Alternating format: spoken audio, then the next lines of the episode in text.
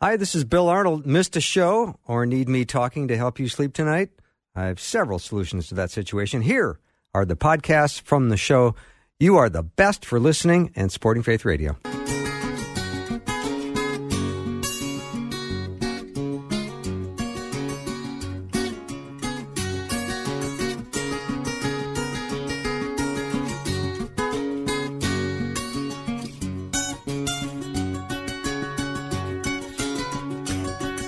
And welcome to Afternoons with me. I'm Bill Arnold. I'm so glad you're spending time with me today because I've got a special guest on our studio line. Excited to bring her on. Alisa Childers is my guest. She is a amazing musician and talented author and blogger and and uh, all around great communicator of the true gospel of Jesus Christ. Alicia, welcome. Hi, thanks so much for having me. Yeah, it's always uh, always nice to to meet somebody new. I, I know you have got quite a career in music, and I'd love for you to tell our listeners a little bit about that, and then we'll move into other things. Yeah, well, I've kind of been in music my whole life. Um, it's the realm I'm in now, which is more ap- apologetics and uh, philosophy and things like that. That was something I never envisioned for myself. I was mm-hmm. actually a part of the uh, contemporary Christian music group ZOEgirl for many years before uh, kind of sh- switching gears and doing more what I'm doing today. And you uh, have a great passion for helping people understand the truth, and I love that because that's what I love doing on my show as well. And there are a lot of people out now presenting themselves as followers of Jesus, and they're they're perverting the gospel, and we need to be aware of those kinds of authors and speakers and teachers and preachers.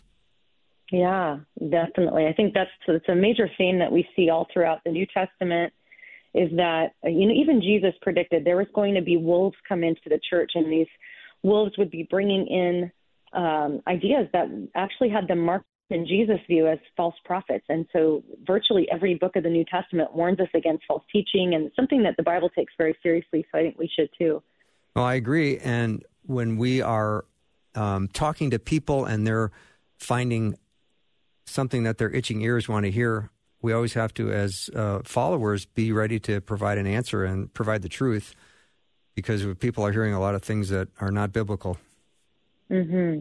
So, yeah, let's dig into some of that because you've done such a wonderful job of uh, of telling us what it is that we should be watching for, what some of these pro- more progressive uh, pastors and teachers are saying, and what we what our ears should be uh, ready to to uh, hear and, and uh, defend?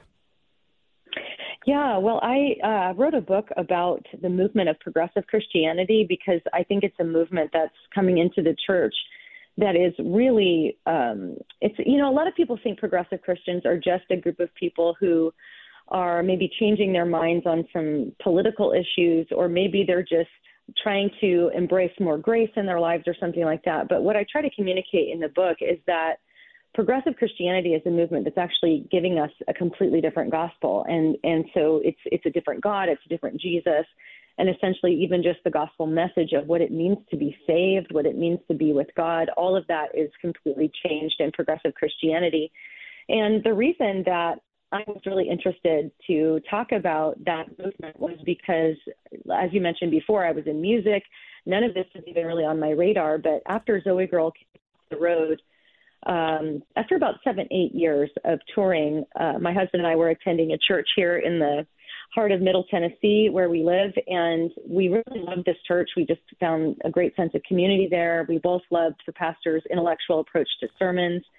And it, re- it wasn't until about eight months after we started attending this church that the pastor invited me to be a part of a smaller study and discussion group. And what I didn't know at the time was that this pastor was already had been through a process called deconstruction that we're seeing a lot of that now, what, what's being referred to as faith deconstruction. He'd already been through it.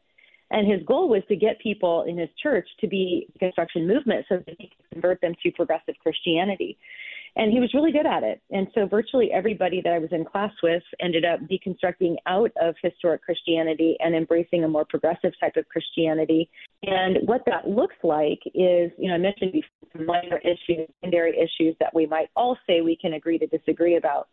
But it's a fundamental shift in the way that the Bible is viewed and the cross and the gospel So with progressive Christianity, the Bible is seen more as um, like an ancient spiritual travel journal that reflects what people believed about God in the times and places that they lived in, but it, it, they weren't speaking authoritatively for God. And so in progressive Christianity, the idea of biblical authority or uh, certainly inerrancy, all of that is put to the side. And then this idea of personal conscience sort of takes the, its place as far as what is the authority.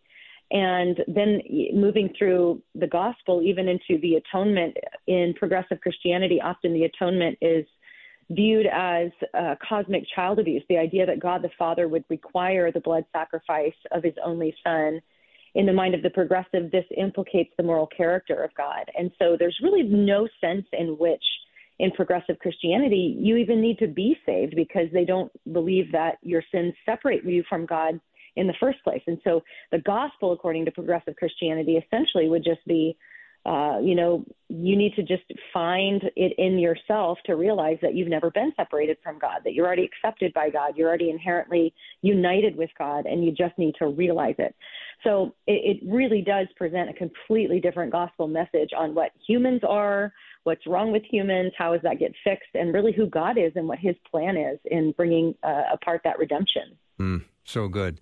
Lisa Childers is my uh, guest, and her book that she's written is called Another Gospel A Lifelong Christian Seeks Truth in Response to Progressive Christianity. And Lisa, I always go back to what I, what I hear uh, Paul say in, in his letter to the Galatians in the first chapter that I'm, I'm astonished that you are so quickly deserting the one who called you to live in the grace of Christ and are turning to a different gospel, which is really no gospel at all. Hmm.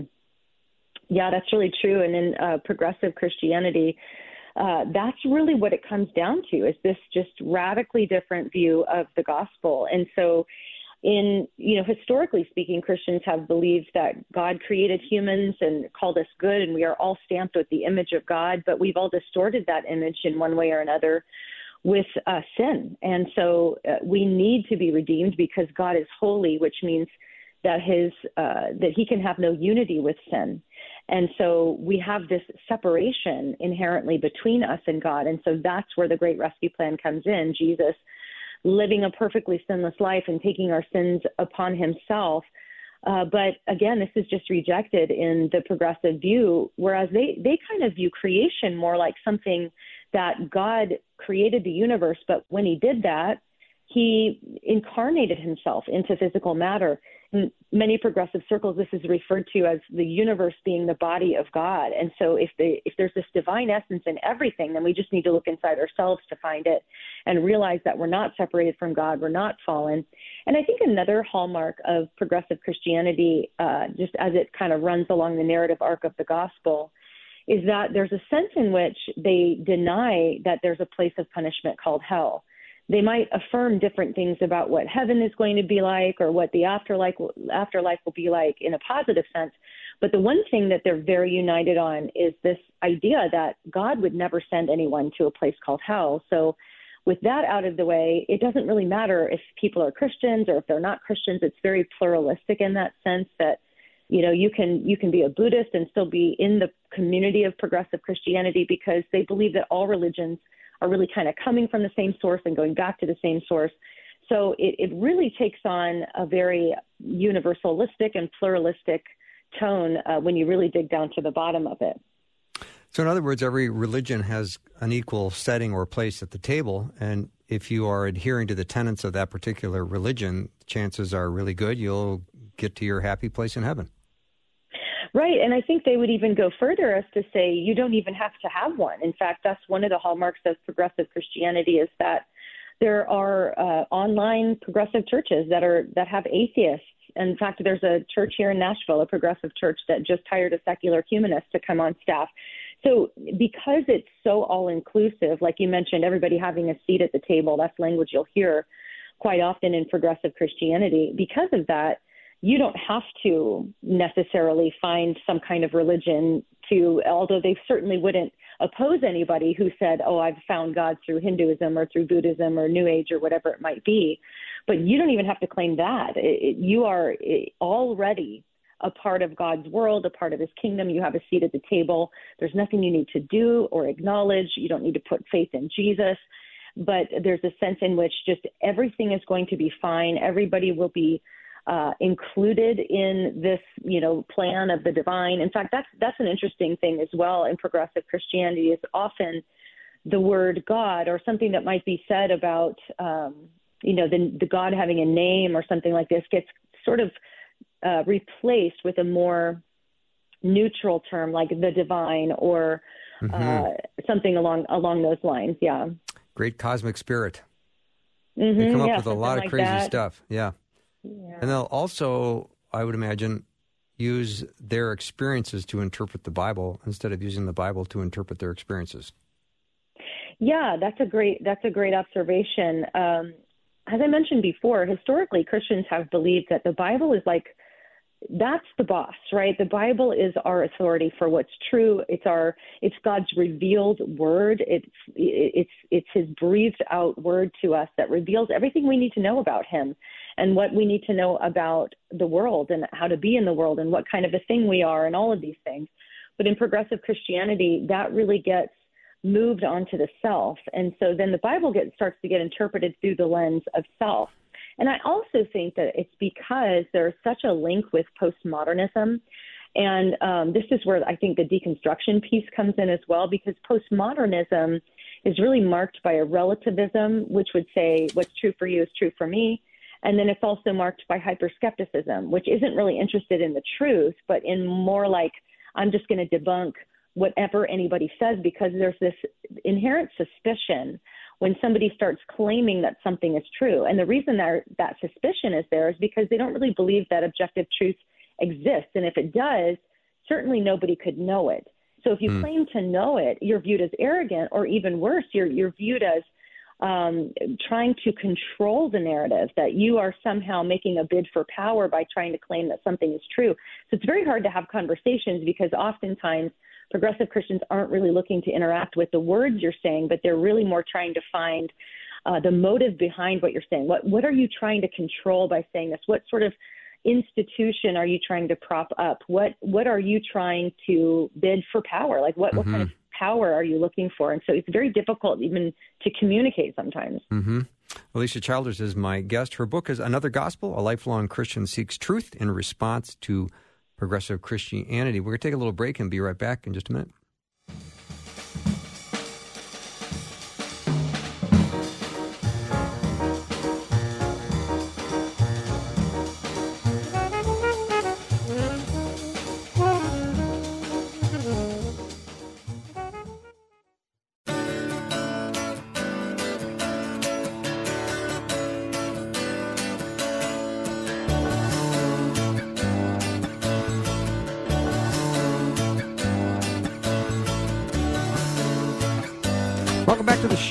Glad to have Lisa Childers as my guest. She's written a book called Another Gospel, A Lifelong Christian Seeks Truth in Response to Progressive Christianity.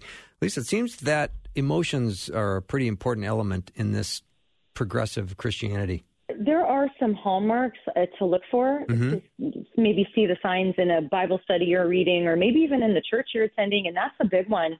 It's like the power of personal conscience. I've even seen progressive churches remove belief statements from their websites and then replace them with new ones that say, look, we believe the authority is just this inherent God given conscience that each person has inside of them.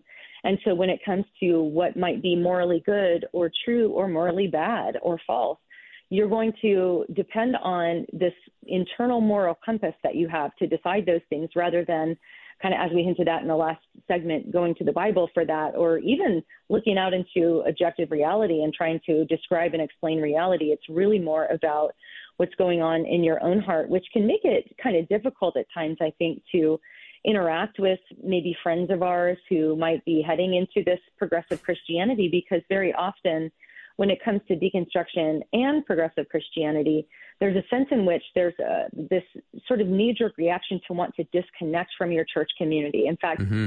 with, with deconstruction, we see that happening largely online, where people are deconstructing together in these online communities, um, and they have no interest in uh, in you know in staying connected with a local church or maybe asking their questions or engaging on that level in the local church. This is something that's largely done apart from that, and that's led by this sense of inner conscience and what beliefs do I think are oppressive, mm. what beliefs do I think are harmful, or which ones do I think are making me feel healthy and whole. And so, for those of us who know that human beings are fallen and we're sinful, and we know that our moral compasses are kind of broken, you know, this can be a dangerous endeavor. And so, um, fundamentally, though, that's just that's the difference in the worldview is that I think one group is saying, look, we know we're sinners, we can't figure this out on our own Whereas the other one is saying, no, you're you're perfect just as you are. Mm. You have this inherent core of goodness in you. You just need to tap into. And I and I think it makes it very hard to engage with each other sometimes because of those differences. What would be the goal of those churches? Wouldn't be salvation. Probably wouldn't be disciple disciple building. I don't know what would be the purpose. Just to gather in community and tell each other we're doing great. Well, I think that's a good question. I think what what becomes the driving force is is more of a emphasis on social justice. Mm-hmm so in progressive churches, you're not going to hear the gospel message of you're a sinner, you need to be saved, you need to put faith in Jesus and be born again and sanctified and all that stuff. You're not going to hear that. Instead, though, uh, like you said, there there has to be a cause, right? They have to be coming together for a particular purpose. Mm-hmm. And so what what is found there is a real emphasis on not so much what's going on in your personal life or in your own beliefs, but more of this community sense of what what causes are you advocating for? What protests are you marching in? What uh, systems of oppression are you actively trying to dismantle?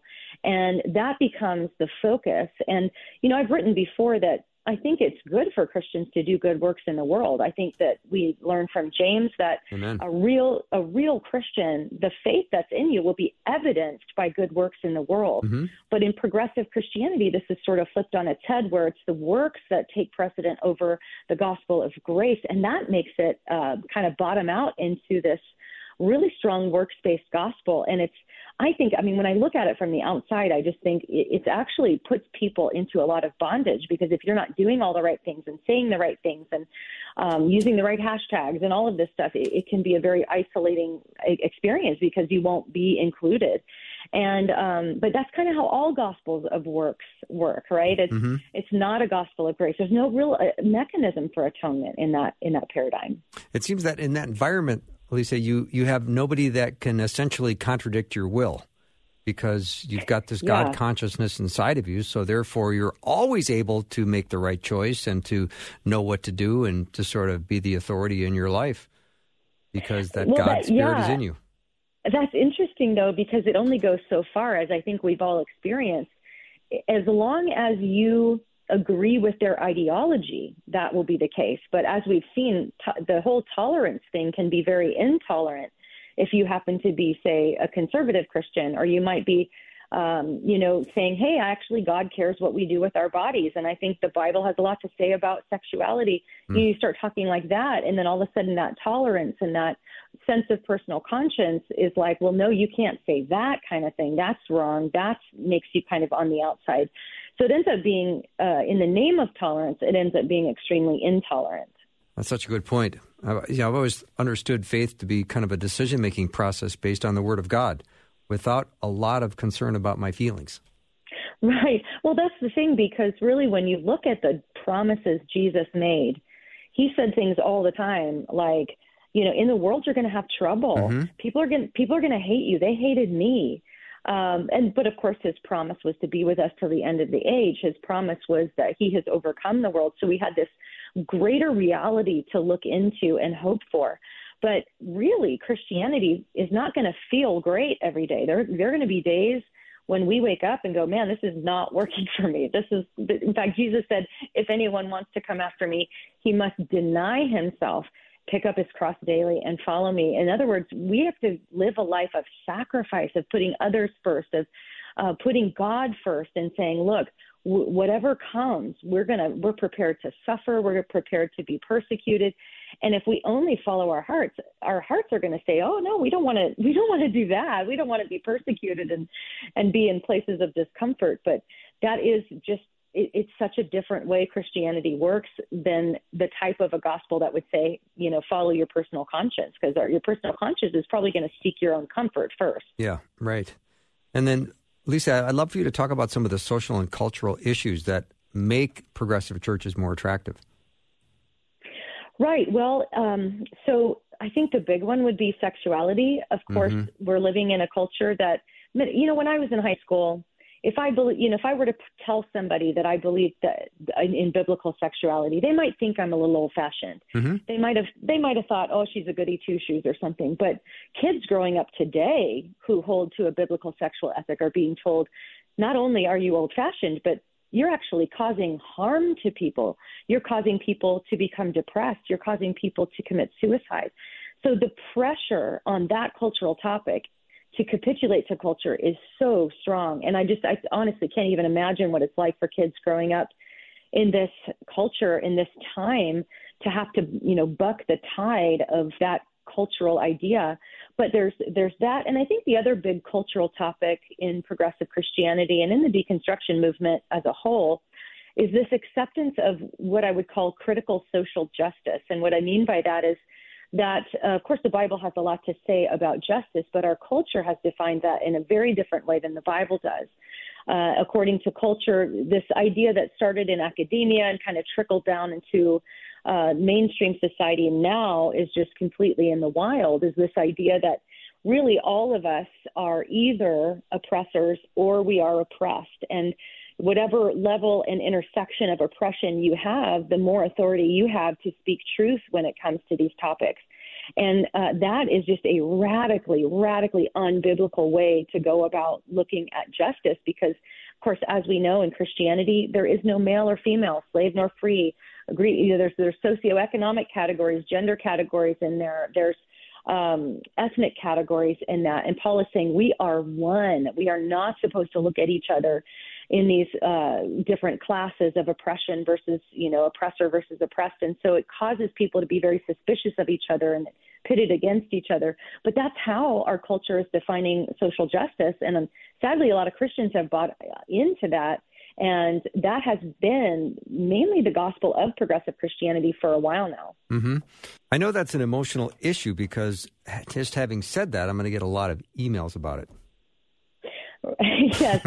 Well, yes, and sorry about that, but it is that's interesting okay. that that's very common because, you know, I'll go around places and I'll be thinking, man, I'm just saying what the Bible says. I'm not saying anything new. I'm saying the same things Christians have been saying for 2,000 years. But because culture has changed so much on mm-hmm. so many of these topics, it is really perceived by a lot of people to be a dangerous or even harmful message. But I think that's why, as Christians, we need to focus on the beauty of the gospel and why it's really a life saving message. This is a, a message that redeems people, it reconciles them to God, and it's life giving.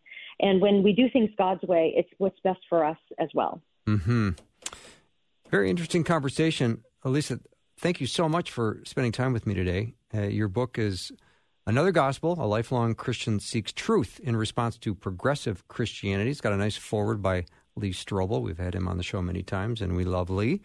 And uh, Lisa, thank you so much for taking time to do the show today. Thank you. You bet. All right, we'll take a little break. We'll be right back with lots more.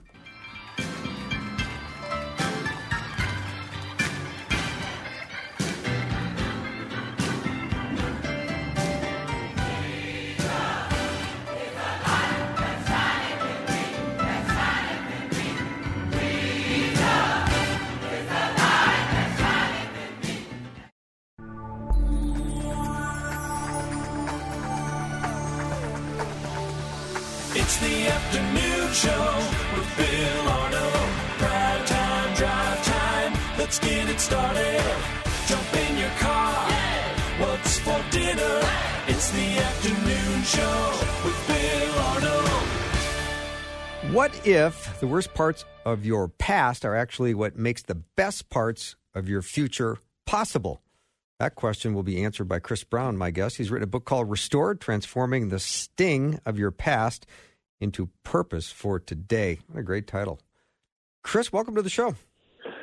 Yeah, honored to be on the show, Bill. Thank you. Yeah, thank. All right, so we're just got seated, you and me, next to each other at a dinner party, and I promise I won't eat off your plate unless you're not looking and I say to you, so Chris, tell me what you do. What is it you do? What do you say? Yeah. Yeah, well, I've always been uh, just super excited about ministry, and that's manifested itself in lots of different ways. But uh, you know, currently I am a speaker. I'm a writer. Uh, in the past, I've been a radio uh, show host and a podcast host. And uh, most recently, seven months ago, my wife and I launched a church called The Well, just south of Nashville. So we kind of um, are anything anything ministry, um, whether that's uh, professionally or occupationally or just you know in our neighborhood. So yeah. whatever we can do to serve people. Well, that's a great answer. I'm already looking forward to talking to you more at this dinner party. So that's good. I love it. Yeah. So um, let's talk about this uh, specific event in your life that made you want to tell your story to the whole world. Yeah. So you know, I the, the premise of the the book is you know I, I grew up um, in a, a very unstable childhood uh, filled with violence and poverty and drugs and instability and homelessness and uh, just lots of chaos. And um, you know I carried that into adulthood uh, in the form of baggage in many different ways, and uh, through my journey of counseling and pastoral advice, and um, even my wife in a lot of ways discipling me um, in this area. Um, I've tried to really make sense of it all over the last 15 years or so, and what I've learned, um, I put into a book, not just not about me, although we I use stories about me as a as kind of a a, um, a springboard into some topics. It's really not about my pain; it's really about everyone else's and how to leverage it and how to um, and use it for today and for for the future. Mm-hmm. Chris, talk about your uh, childhood trauma. I mean, that you don't spin out of that very easy. Nobody does. yeah.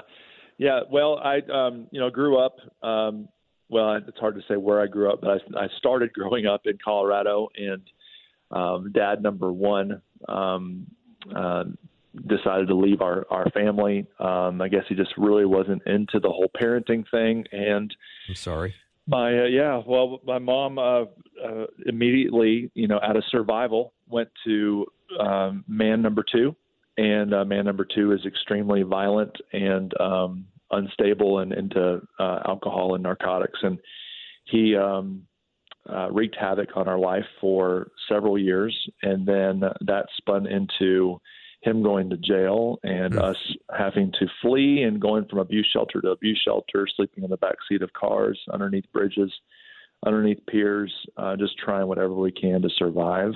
Spun into mom um, really bringing home another guy like, you know, every two or three weeks, um, and really at the end of the day, um, using her body um, mm-hmm. in order for us to survive. And uh, there's a lot of trauma that comes with that, not only on the fatherhood side, but also on the motherhood side, and um, and really on the going to you know 17 different schools and trying to navigate going through you know all the welfare systems, and it's just a lot. Um, so I kind of process all that from the standpoint of not victims mentality, but victors mentality. Mm-hmm. And like uh, we're not really looking back to the past from the standpoint of dwelling on it, but trying to suck the nutrients out of it to serve people now. Yeah, that's lovely. Chris, when you talk about 17 different schools, I can't even begin to put my arms around this one because, you know, in order to thrive as a student and have friends and have uh, sports activities and good grades, you kind of need stability. Check me if I'm wrong about that, but mm uh, come on, this couldn't have been going well for, for a young Chris Brown. Yeah, you know, every, every time you settle in, and you feel like you got a friend. You know, it, next thing you know, you're like you're saying bye. And yeah. so, to give you everyone an example of, of baggage that would come from that, and, and as everyone's kind of listening in, I I pray that they're not just you know thinking about my pain, but maybe what's the parallel in their story. Mm-hmm. Um, so for me, if you're bouncing around, um, some of the baggage that comes with that is is not letting anybody get close to you, uh, stiff arming everyone, and just kind of being a shell of a person and not trusting anyone and not having any emotion and just staying guarded. Mm-hmm. And so mm-hmm. it took me a while to kind of break through that and took a lot of counseling and a lot of conversations. And I feel like I'm on the other end of that now. And now I can empathize with people that have gone through a similar journey in a way where I could never, maybe I could sympathize with them, but I could never empathize unless I've been through it. Mm-hmm. Don't talk, don't trust, don't feel. Yeah, that's the way you you're able to stay safe, and you're trying to yeah. do self preservation. So it makes perfect sense, doesn't it? Yeah, totally. And then now, the, the the the difference now is is I can see that in a room. I can see that. I can sniff it out from a mile away of I somebody bet. who's guarded because of, and because you can't do that unless you've got that sting of the past. And so I, I kind of bottle that up and use that as fuel for me to go over to that person and minister to that person right where they're at. hmm Chris Brown is my guest. He's written a book called Restored Transforming the Sting of Your Past into Purpose for Today. Uh, Chris, maybe you would talk a little bit about ways that God does help people overcome years of pain. Yeah, you know, uh, everyone listening in's got different levels of pain and different kinds of pain, and and uh, one of the biggest issues in our world today is this comparison thing. And so you may hear my story right now, and maybe not relate to it at all because you didn't have that dramatic of pain. But the comparing one person's pain to another is literally nonsense because a, a level 10 kind of pain for each person listening in it doesn't negate the fact no matter how you compare it it still is a level 10 pain for you so whatever you've been through it is a level 10 pain and so it's how can how can we um, how how can we go back process that in a way where in a healthy way? Mhm. you see there's one thing you can go back in your past and you can actually dwell on it and it's actually crippling. There's another way you can go back in your past and you can you can so for, i'm always a firm believer that you peek at the past but you focus on the future. And there's a reason why when you're driving a car that the rear view mirror is only five or six inches long but your windshield is absolutely huge Mm-hmm. and the reason why is because you're supposed to be looking out the windshield the majority of the time, but you do have to peek Yeah. at what's behind you uh, for you to have a reference point on how you can go forward. And so that would be, you know, kind of my my, you know, the, the overall premise of the book, and also my encouragement to those listening in is don't try to squash down your past. Don't try to like hide it. Don't try to run from it. We can either run from our pain. Some people run toward your pain. I wouldn't even say that. I wouldn't say run toward your pain. I would say dance with it. You know it's there, and you can leverage it, and you can kind of move it. You're leading the dance. Mhm. It's not leading you. You're leading it, and you're saying, okay, let's go over here and let's minister with it. Let's Mm, go over like here. that. Let's learn from it. And you're actually just leading that pain and leveraging it for God's kingdom. There's a there's a principle in, in the Bible that talks about stewardship, and a lot of times it's talked about from the standpoint of money. And uh, it's uh, Matthew 25, 14 through 30 talks about the parable of the talents or the parable of the bags of gold. But if we just take it out of the money bucket and say we are managing this life, our past, um, our time, our energy, our influence, we're managing all this for the King of Kings and Lord of Lords. One of those things that we're managing is the experiences and the past that He has allowed us to go through, the valleys and the mountaintops. The question is, how well are we managing it for His kingdom? Because if we're not managing it for His kingdom and giving it purpose, then it truly is a waste. It's a mm. waste of emotion. It's a waste of time. It's a waste of relationships. It's a waste of grief, whatever the emotion may be. It's a waste unless we give it purpose. These are all above average answers, Chris, just so you know. well, thank you. I Yeah. received that. Yeah, I mean, if we're sitting at, the, at this dinner party, I'm having a blast, just so you know. Now, well, good. Now, you got good. three kids, and I, uh, you can talk about them if you like. You don't have to, but I'm curious as to how uh, your childhood affected how you've raised your own kids. Yeah, so I have uh, uh, three teenagers, 17, 16, and 13. So everybody could be praying for me a little bit in a season that uh, it creates some some unique challenges. But uh, for me, from a parenting standpoint, I, I kind of I run parenting or fatherhood through three major filters. Uh, one is biblical and non-biblical. Okay, what does the Bible tell me to do when it comes to this? Um, number two is okay, what did I get what did I receive when I was growing up? And I'm going to do the exact opposite. Right. and then number three is probably the most helpful uh, just from a practical standpoint is okay, if I'm in these in, in these exact shoes right now, what would I want? Uh, the other day, uh, um, the other day, my, my my child was going to another school, and of course, you know, based on our conversation already, I could really relate to that. And he was going to another school. He's going from private school to public school. That already was a challenge and he's going from one socioeconomic situation to another one where he doesn't feel nearly as comfortable. And I knew that was going to be a tough day for him. Well, typically I'm out of the house before he gets up. I've already gone to the gym and done my thing, but I I um told my gym partner, I said, Hey, I can't come in today, and was downstairs just kind of hovering around the bathroom while he was getting ready mm-hmm. and eating his cereal. And I just wanted to be around him. Mm-hmm. So he just felt like he wasn't alone and prayed with him before he got in the car to, to, to and what, my filter, what would I have wanted? When I was a kid, what, when I was thirsting for, what was I dying for? I wanted so bad to have.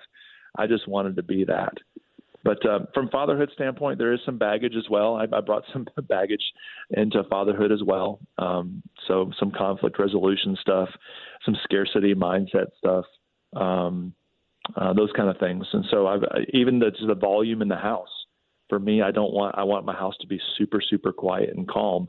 Even though they're yelling at each other back and forth, just playing, I can't take the volume; it triggers me. Right. And so I I, I actually um, request that our house stays really really calm and quiet, probably more than normal, mm-hmm. more than most homes. But there, there's some baggage tied to it, and they understand that and they respect it, and everyone tries to stay nice and calm in the home. Mm-hmm. I love the fact that you were hovering around the bathroom, just kind of being there for your son, letting him know that dad's there if you want to talk, or he's just there. Period, which is great. So maybe mm-hmm. you can talk about friendships and why why are friendships so important when you're you're going through and just trying to overcome some difficult challenge or even some maybe some past trauma.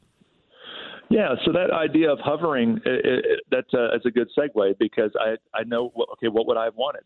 I really, as a kid, I would not want my kid, my dad, to be standing around talking to me. I'm not in the mood to talk. It's er, first thing in the morning. I just really want you around. And um, you know, when it comes to friendships, um, a lot of times we don't really need someone to come in and fix our problem. We don't need someone to come in. Let's say we did something wrong. We don't need someone to shove truth down our throat. Um, we just need somebody to show up, and that's one of the chapters in my book called "Be a Danny." There was a, a kid in my childhood named Danny. When I was in a neighborhood that nobody looked like me, and I was a target for mm-hmm. bullying, he was always there for me, and I've always remembered that and always been thankful for that. And so, as an adult, I take that past pain.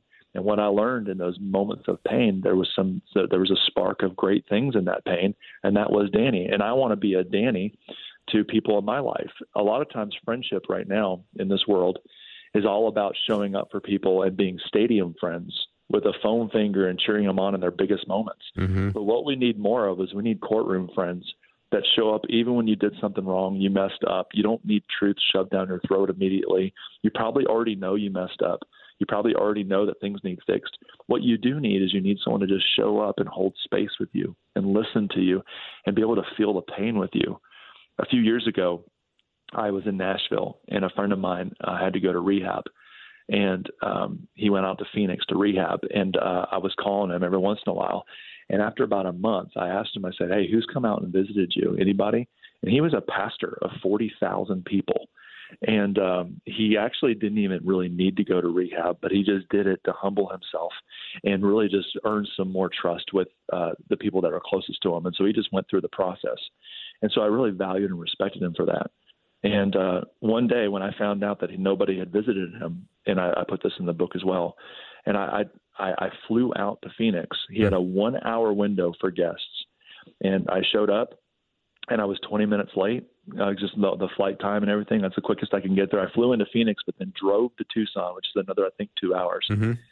Got there, spent 40 minutes just showing up and listening. I didn't cram truth down his throat. It wasn't the right time. He knew he had messed up. He knew he made a mistake and uh, just showed up for him and just listened, hugged his neck, told him I believed in him. The best days are ahead. Got back on the plane, well, drove back to Phoenix, then flew to Nashville, and came back home.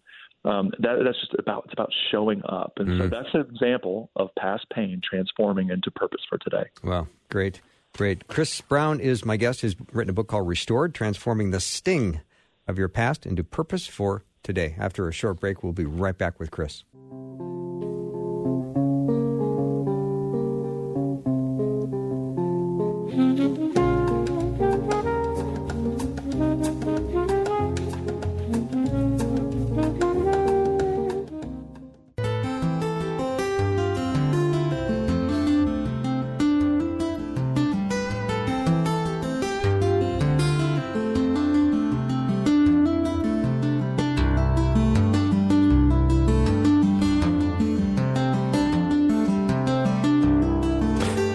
My guest. He's written a book called Restored Transforming the Sting of Your Past into Purpose for Today. During the break, Chris, I was thinking about uh, your dear mother and some of the choices she made. And I'm sure as a teenager, you had your own amount of uh, feelings of angst about that situation. There might have been some shame what, with what was going on. Um, did you have some resentment towards her during those those years? Yeah. So, and, you know, a lot of my conversations about the book and uh, um, and then in the book, there's a lot of focus on fatherhood. Uh, that's a big part of my story. But as I went to, I made sure that I went through quite a bit of counseling um, before I went into this book because I really wanted to steward the reader's time uh, well, and I wanted to make sure I added a lot of value uh, to the reader, not just telling my story, because my story is literally again just a springboard for some application and tips and advice for not only me but also for the reader. And as I got into uh, counseling, I realized that actually most of my trauma is actually from my mom, not my dad's, and all the boyfriends. Hmm.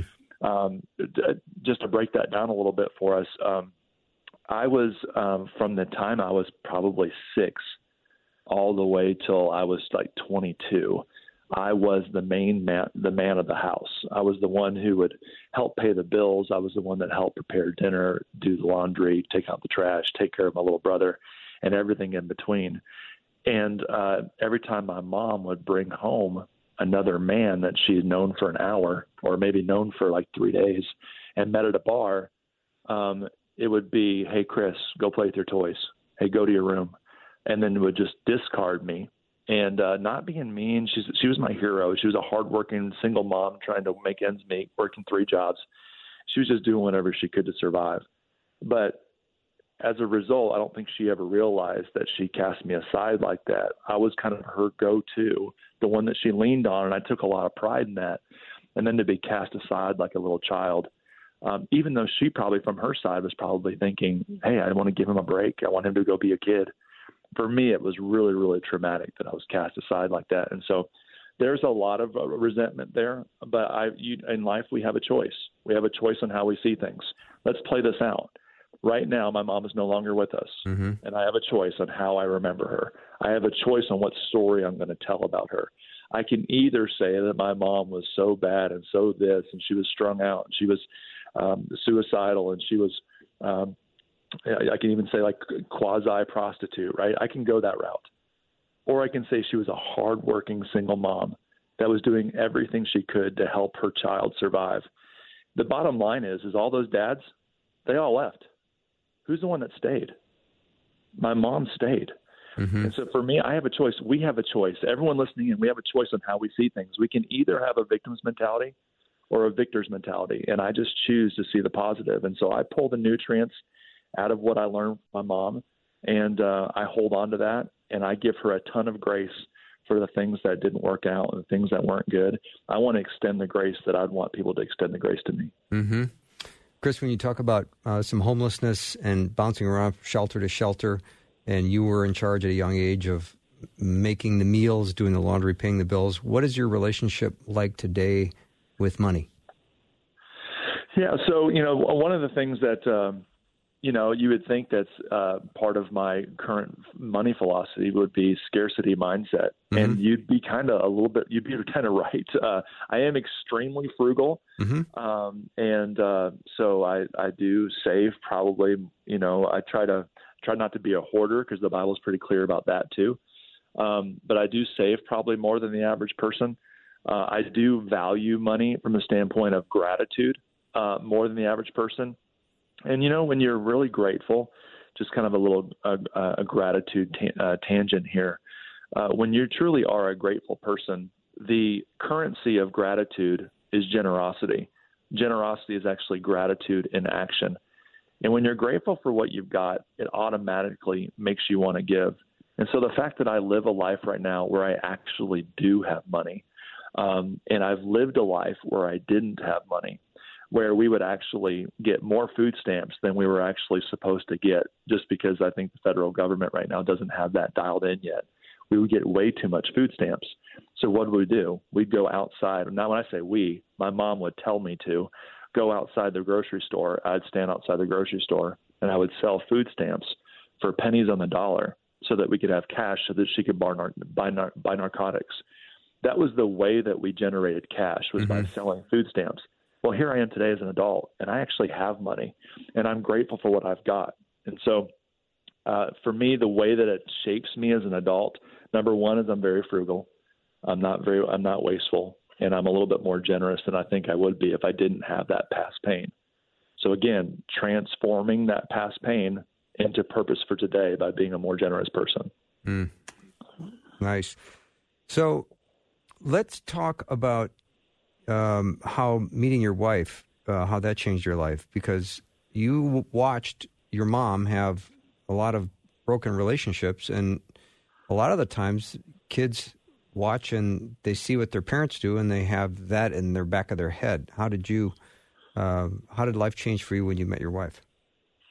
Yeah, so I went to, uh, you know, uh, there's a chapter in the book called His Fingerprints, and you look back and you can just totally see God at work. And I was, I never wanted to go home in middle school and high school, and so I wanted, so I wanted to drown myself in sports, so I didn't have to go home. And so, I would be the first one to practice and the last one to leave, and that's fall, winter, spring, football, baseball, basketball, and I'd outwork everybody because I was starving for a that a boy. I was starving for a I'm proud of you, Chris from these men in my life, these coaches and supervisors and things.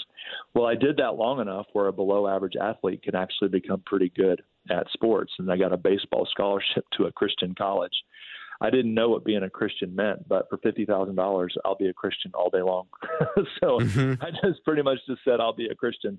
Well, two weeks into this Christian college, I um, I met the Lord, and um, I, I was exposed to Psalm 68 that says, "I am the father to the fatherless," and I met my father that day, and then I met my wife there that um, in that uh, at that college, and um, she was clearly um, a Brady Bunch, and so marrying into the Brady Bunch was weird for this guy from the other side of the the railroad tracks, and so um, that that that I can see his fingerprints through all of that. You think about where this conversation started and all of that lifestyle that I lived the fact that now I'm married to a godly Proverbs 31 woman for 22 years, and I've got three kids that are are healthy and have accepted Christ, and they're they're uh, Christian leaders in their sphere of influence.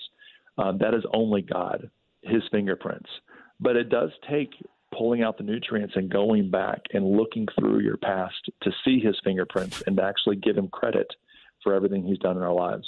Mm-hmm. Chris Brown is my guest. His book is Restored Transforming the Sting of Your Past into Purpose for today. I know, Chris, you've probably got a one or two pieces of advice as we start to wrap up that you'd be able to give someone who's going through uh, a hard time in their life right now. And I hear about them every day. We get messages uh, to our text line and our emails of people asking for prayer because their life is turned upside down. And some people are saying, "I might be at the very end of my rope, and I'm mm-hmm. I'm nervous." Yeah, well, there's a great passage of scripture in Proverbs 11:25 it says the generous will prosper, and then it goes on to say those who refresh others themselves are refreshed. This world tells us that when we are discouraged and we're down and maybe even depressed, that we're supposed to go after self care. We're supposed to go on a vacation. We're supposed to get a massage. We're supposed to get a facial, get our nails done. Mm-hmm. The Bible says the opposite. If we are to focus on others and adding value to others people's lives, we will be refreshed in the process. And so that would be my uh, my encouragement for all of us is to do some small acts of service for people in our sphere of influence and watch what it does to our soul. Just about a minute left. Do you have a, a little bit more peace of mind after you told your story and got everything out on the table? Actually, no. I feel so vulnerable and exposed. I feel like I was way too transparent. Yeah. I'm just trusting God that He'll do something big with it. Yeah. Well, it's uh, been great having you on the show, Chris. Thank you so much. Uh, Chris Brown has been my guest. His book is called Restored Transforming the Sting of Your Past into Purpose for Today. That's all the time we have. Have a great night, everyone. See you tomorrow.